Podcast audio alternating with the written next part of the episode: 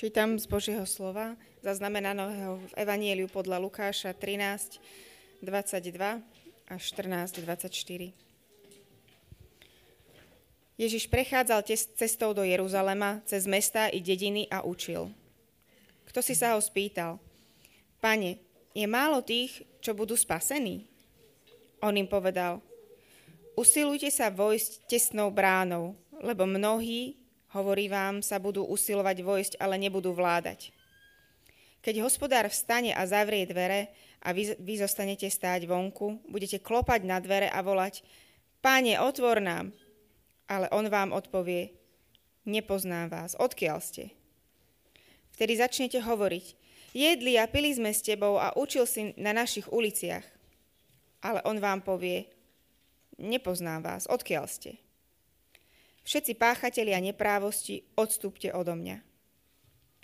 Tam bude plač a škrípanie zubami, keď uvidíte, že Abraham, Izák, Jákob a všetci proroci sú v Božom kráľovstve, ale vy ostanete vyhodení vonku.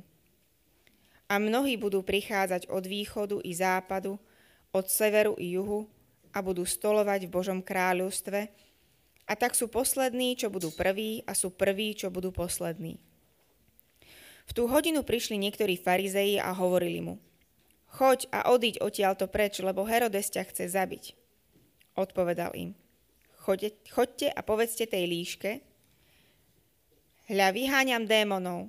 Dnes i zajtra uzdravujem a 3. dňa dokončím sveté dielo. Ale dnes, zajtra i pozajtra musím ísť ďalej, lebo nie je možné, aby prorok zahynul mimo Jeruzalema. Jeruzalem, Jeruzalem, ktorý zabíjaš prorokov a kameňuješ tých, čo boli poslaní k tebe. Koľko ráz som chcel zhromaždiť tvoje deti ako sliepka svoje kuriatka pod krídla a nechceli ste. Hľa, váš dom vám ostáva pustý. A hovorím vám, neuvidíte ma, kým nepríde čas, keď poviete: Požehnaný, ktorý prichádza v mene Pánovom. Raz v sobotu vošiel do domu ktorého si popredného farizea, aby s ním stoloval, a oni ho sledovali. A hľa, bol tam pred ním akýsi človek, ktorý mal vod na tienku. Tu sa Ježiš obrátil k zákonníkom a farizeom so slovami: Je v sobotu dovolené uzdravovať, či nie? Oni však mlčali. I povedal im: Ak niekomu z vás spadne do studne syn alebo vôl, vari ho nevytiahnete hneď v sobotný deň? A oni neboli schopní mu na to odpovedať. Keď zbadal, ako si pozvaní vyberajú čestné miesta, povedal im toto podobenstvo: Ak ťa niekto pozve na svadbu, nesedaj si na čestné miesto, aby medzi pozvanými nebol niekto vzácnejší ako si ty. A príde ten, čo pozval teba i jeho, a povie ti: Uvoľni mu miesto. Vtedy by si musel s hanbou zasadnúť na posledné miesto. Ale keď ťa pozvú, choď a sadni si na posledné miesto. Potom príde ten, čo ťa pozval, a povie ti: Priateľu, postup vyššie. Vtedy ti prejaví poctu pred všetkými spolustolovníkmi.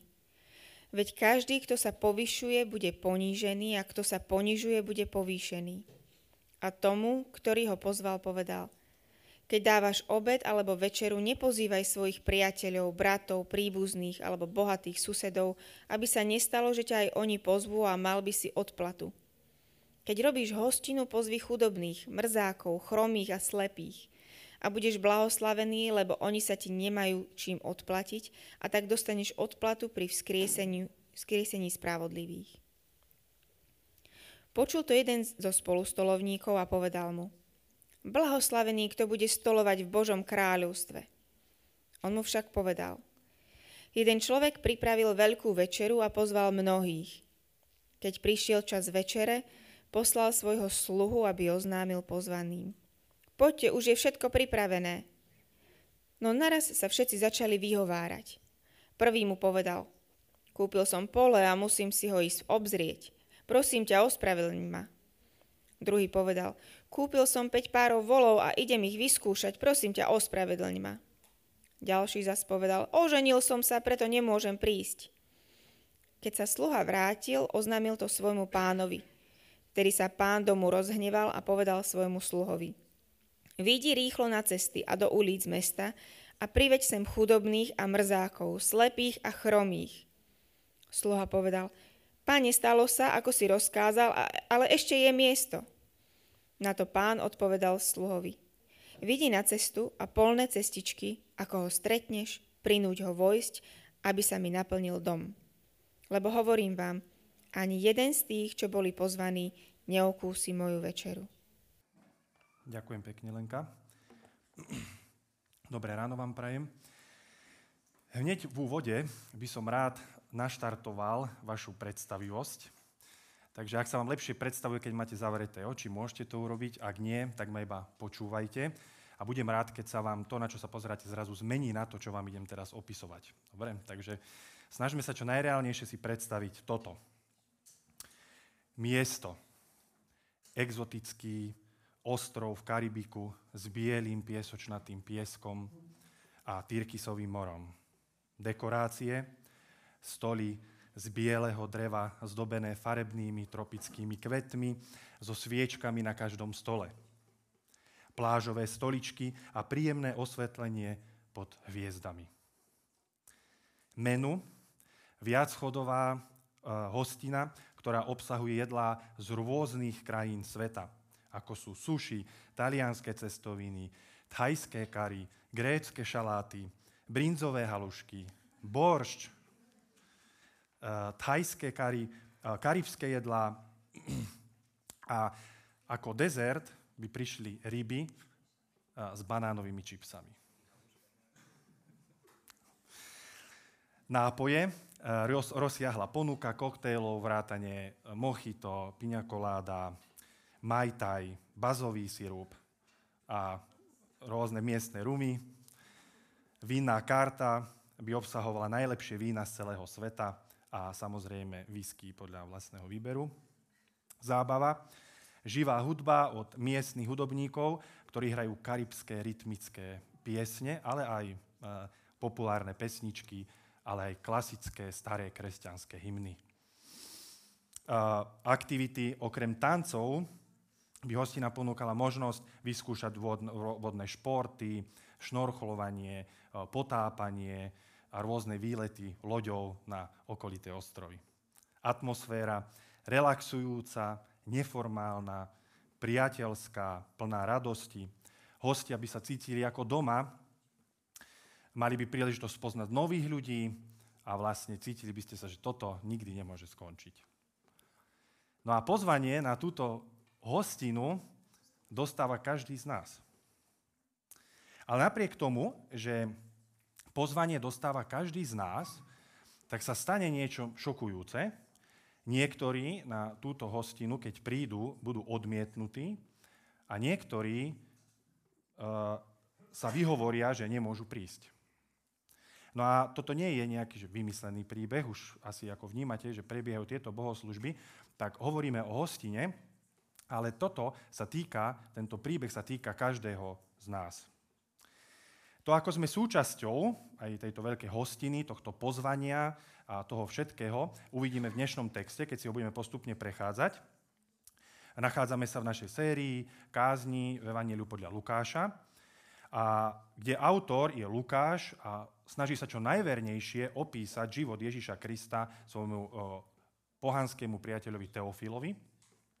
No ale zároveň veríme, že autorom tohto evanjelia je sám Boh, ktorý viedol Lukáša k tomu, aby nám verne zapísal všetko dôležité.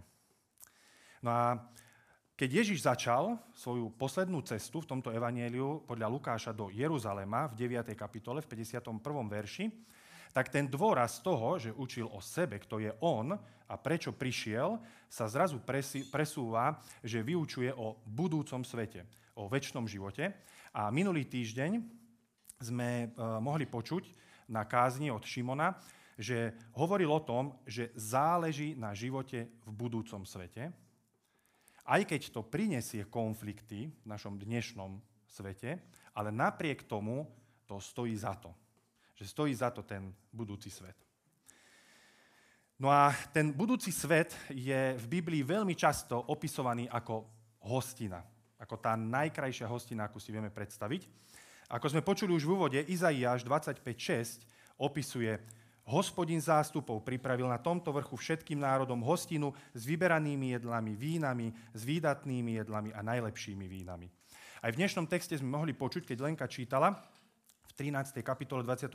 verši: a mnohí budú prichádzať od východu i západu, od severu i juhu a budú stolovať v Božom kráľovstve. Ježiš hovorí aj v 14.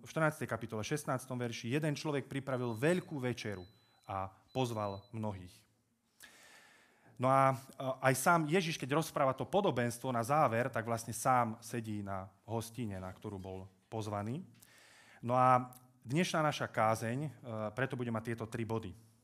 Prvý bod: vchádzajte tesnou bránou. Druhý bod: spoznávajte hostiteľa. A tretí bod: sadáte si dozadu. Takže ideme sa pozrieť na vchádzajte tesnou bránou.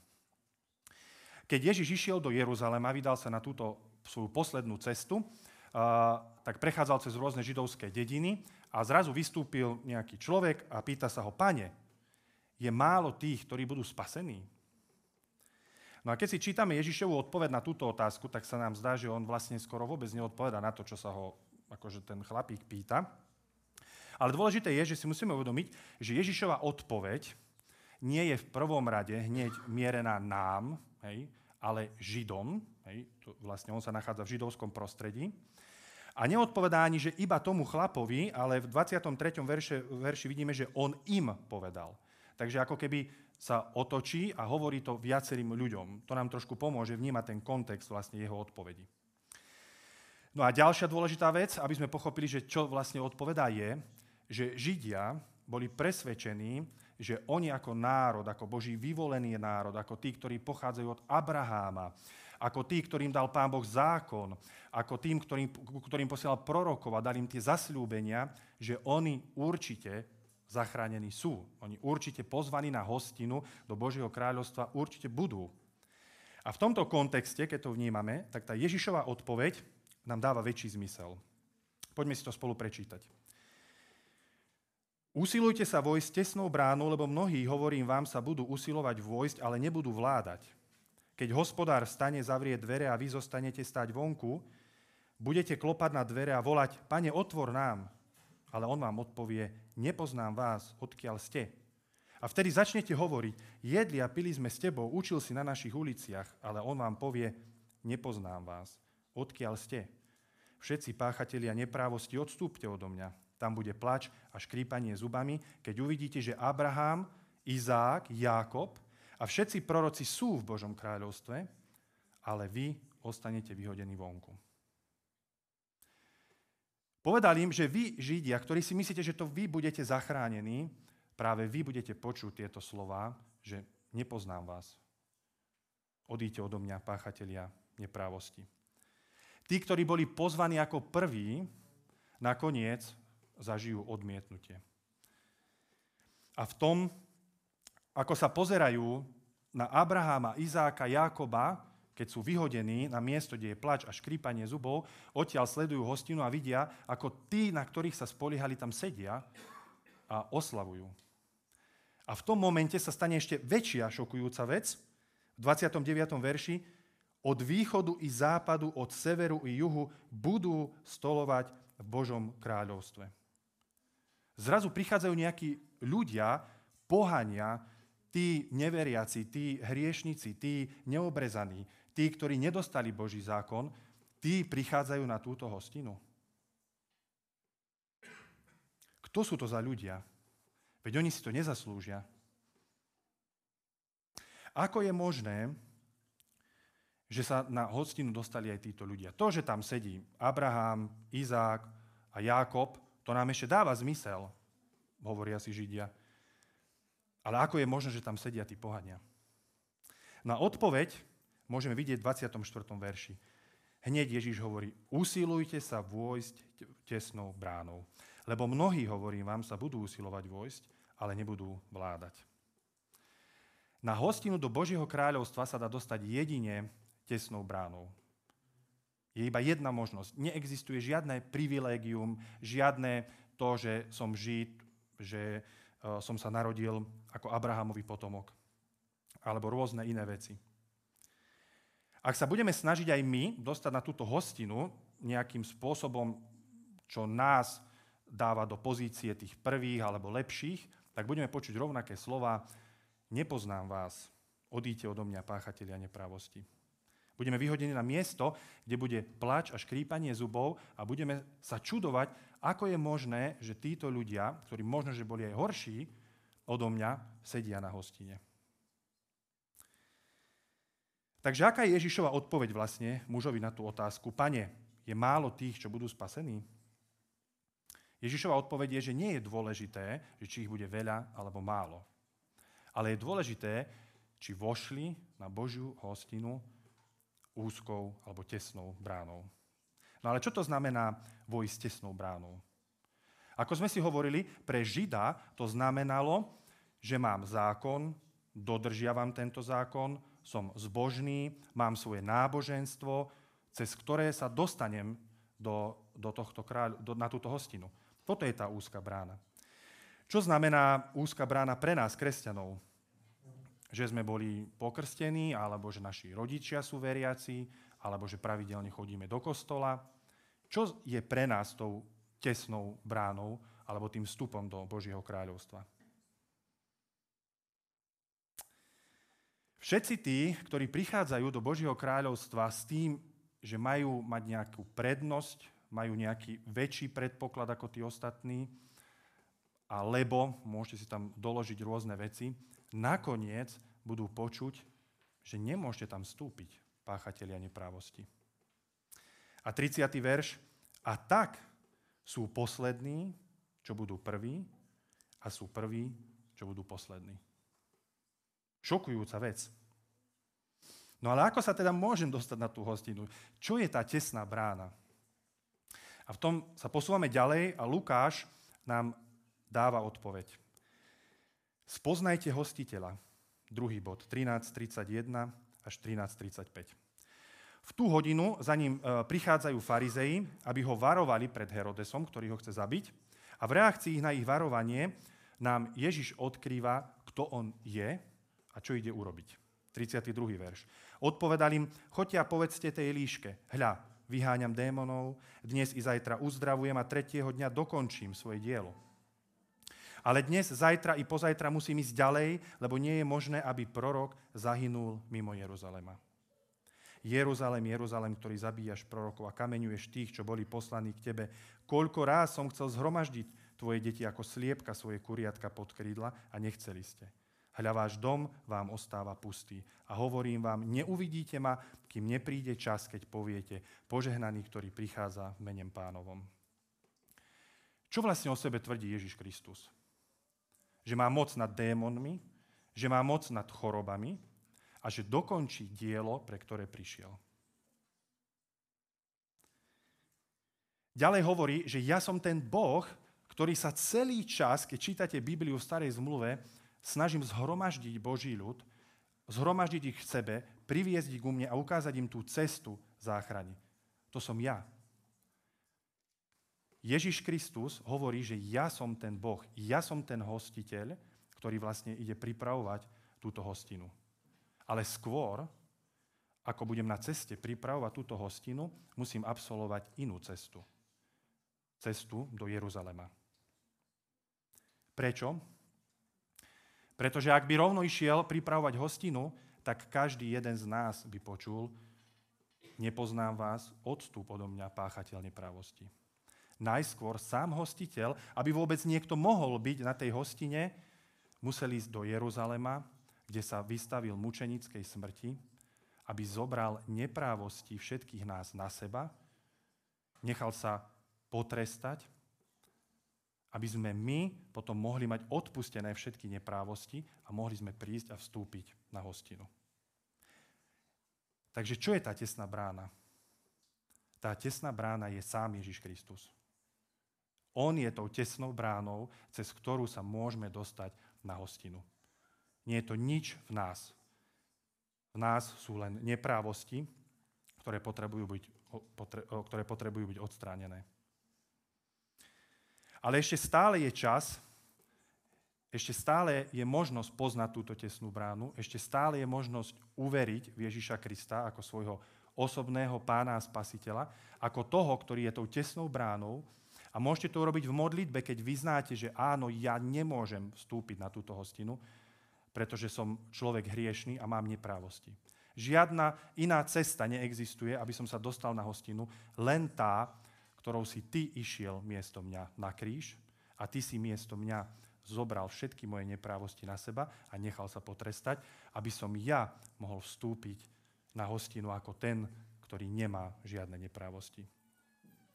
Ale ten čas je do chvíle, keď sa Ježiš Kristus vráti druhýkrát. A potom už budú dvere zavreté a už sa nebude dať dostať žiadnym iným spôsobom do tohto Božieho kráľovstva, ale všetci tí, ktorí si budú myslieť, že majú na to nárok z vlastných síl, nebudú vládať, ako hovorí Ježiš. Budete sa snažiť, ale nebudete vládať. A 35. verš hovorí Židom, ale aj nám všetkým, neuvidíte ma, kým nepríde čas, keď poviete požehnaný, ktorý prichádza v mene pánovom. Hovorí tým Židom, že ja som tu teraz. Teraz ma vidíte, ja som ten spasiteľ. Ak teraz nerozpoznáte, že ja som tá tesná brána, tak keď sa budem vracať druhýkrát, vtedy uvidíte, že to som naozaj bol ja. No a doteraz sme mohli v Lukášovom evanjeliu sledovať, že tí duchovní vodcovia Izraela Ježiša Krista nevidia ako jedinú záchranu, nevidia ako tesnú bránu, ale radšej sa pridržajú svojho náboženstva, svojej tradície, svojich spôsobov, ako sa dostaneme do Božieho kráľovstva. Ale príde deň, kedy zistia, že to celé ich náboženstvo a celý ich systém vlastne nefunguje a že nikto z nás nedokáže byť dosť dobrý na to, aby nakoniec počul slova, že prídi ako ten, ktorý nemáš žiadnu neprávosť. No a teraz sa posúvame na tretí bod. Sadáte si dozadu. Ježiš Kristus v tomto, ako povedal Židom, že neuvidíte ma, kým neprídem, a nebudete hovoriť požehnaní v mene pánovom, je pozvaný farizejom na hostinu, kde ostatní farizejov sledujú a tí ako vodcovia Izraela, ako tí, ktorí reprezentujú vlastne Izrael, ho sledujú. No a na hostine je chorý človek a Ježiš Kristus opäť ho v sobotu uzdraví. Tak, ako to urobil v 13. kapitole predtým, keď uzdravil ženu, ktorá bola zhrbená, tak teraz uzdravuje človeka na vodnatielku. To je nejaké abnormálne hromadenie sa telesnej tekutiny v telovej dutine. No a Ježiš to urobí zámerne, pretože im chce ukázať, že na čo sa spoliehate, keď vstupujete do Božieho kráľovstva. A urobí to zámerne v sobotu. A čaká na reakciu. Pretože minulá reakcia bola, že mu povedali, že v sobotu sa nemôže nič robiť. Prečo uzdravuješ v sobotu? No a čo to ukazuje? Čo to hovorí o týchto Židoch? Ježiš im ukazuje, že ten spôsob, ako sa oni chcú dostať na tú Božiu hostinu je, že dostali Boží zákon, kde im Pán Boh ukázal, čo je dobré a čo je zlé. Oni to začali dodržiavať, no ale pre istotu, aby naozaj dodržali všetko poctivo a boli poslušní, tak si začali vymýšľať ešte ďalšie zákony, ktoré vlastne ako keby pomáhali sa vôbec ani nepriblížiť k tomu, že by porušili nejaký zákon. Predstavte si, že máte napríklad dom, kde máte štvorárový pozemok, no ale bojíte sa, že keď sa deti budú hrať s loptou, tak tá lopta akože toto prestrelí k susedovi. No tak vy si ten pozemok zmenšíte iba na 3 áre, oplotíte ho pre istotu, aby tie deti naozaj sa nikdy nestalo, že vyletí tá lopta preč. No ale sem tam sa to stane, no tak sa rozhodnete, že si zmenšíte zase ten pozemok iba na 2-árový a už máte iba taký kúsok v strede, druhý plot, tretí plot, aby naozaj sa nikdy nestalo to, že vám tá lopta odstrelí susedovi a on sa bude hnevať, ale že chcete naozaj byť tí lepší ako tí ostatní susedia, ktorí si nechali taký pozemok, aký majú. Toto sa snažili urobiť Židia, že keď videli Boží zákon, tak si povedali, my to dáme a ešte si k tomu pomôžeme.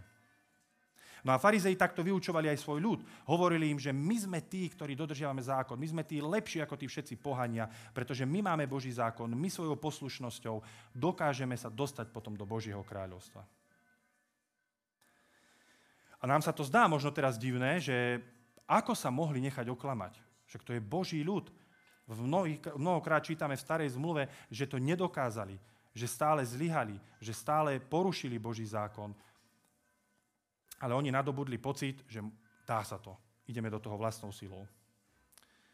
No ale ako vieme, že aj my sami nemáme srdce tak nastavené, že keď nakoniec budeme vstupovať na hostinu, takže si nebudeme myslieť, že my tam máme nárok prísť z vlastných zásluh. Ako si môžeme byť istí, že aj my nie sme svojim vlastným náboženstvom oklamaní a nesnažíme sa vstúpiť na Božiu hostinu, pretože sme poslušní, že sme dobrí kresťania. Tak ak dostanete pozvanie na svadbu, tak nad čím začnete ako prvým rozmýšľať? Možno, že čo si oblečiete, hej, viacej ženy, alebo ako? Áno, aký dar donesiete, kde budete sedieť, s kým budete sedieť. No a teraz už idete na tú hostinu, tešíte sa na tú svadobnú hostinu, prídete, hneď začnete hľadať stôl, kde je prestreté, kde vidíte dobre na ženícha, nevestu. Sadnete si a sedíte a tešíte sa z toho, že je úžasná vec. No ale keď dostane na svadbu pozvanie nejaký bezdomovec alebo mrzák, ako začne rozmýšľať on? Neverím. Mňa nikdy v živote nikto na žiadnu svadbu nepozval. Keď ho konečne presvedčíte, že naozaj je to pravda, že proste máš pozvánku na svadbu, tak čo spraví, keď príde na svadbu a keď príde na hostinu? Ani ho nenapadne hľadať stôl a miesto, kde je prestreté, sadne si k dverám a vôbec spracováva to, že je na svadbe, že sa tam dostal.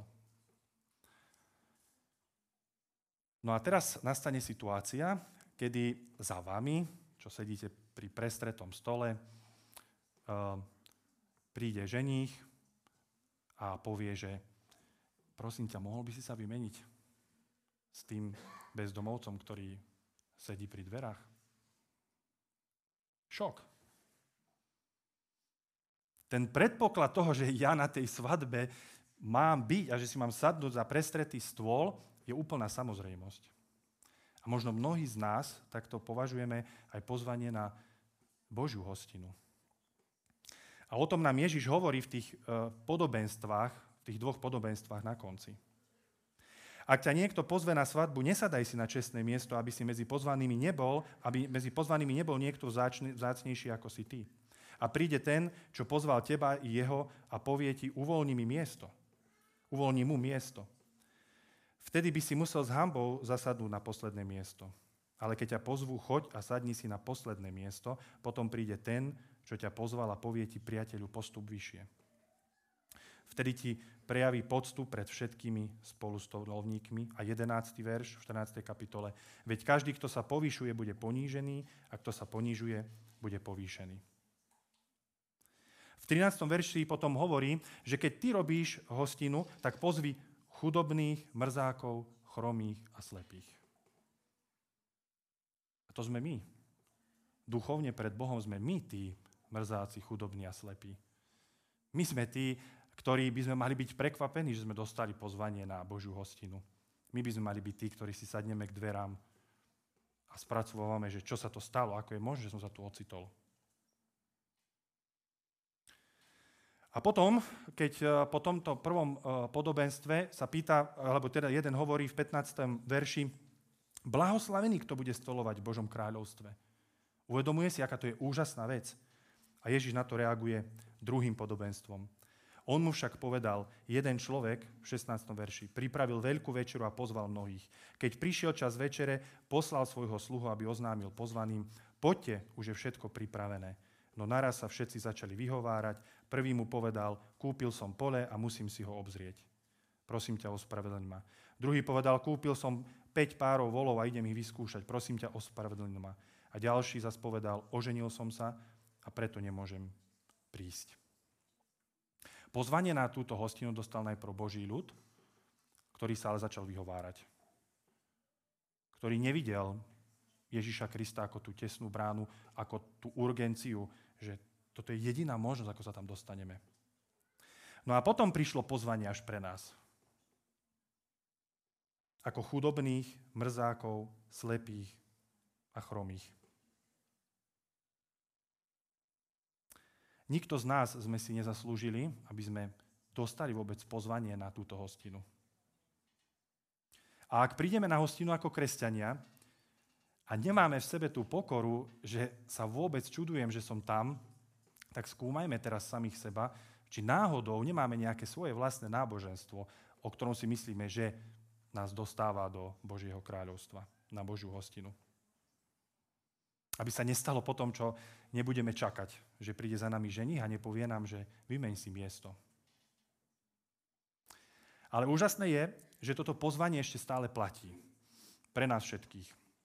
Aj tých, ktorí už sa rozhodli a uverili v Ježiša Krista a smerujú na hostinu, ale aj tých, ktorí ešte rozmýšľajú a myslia si, že to nie je až také dôležité.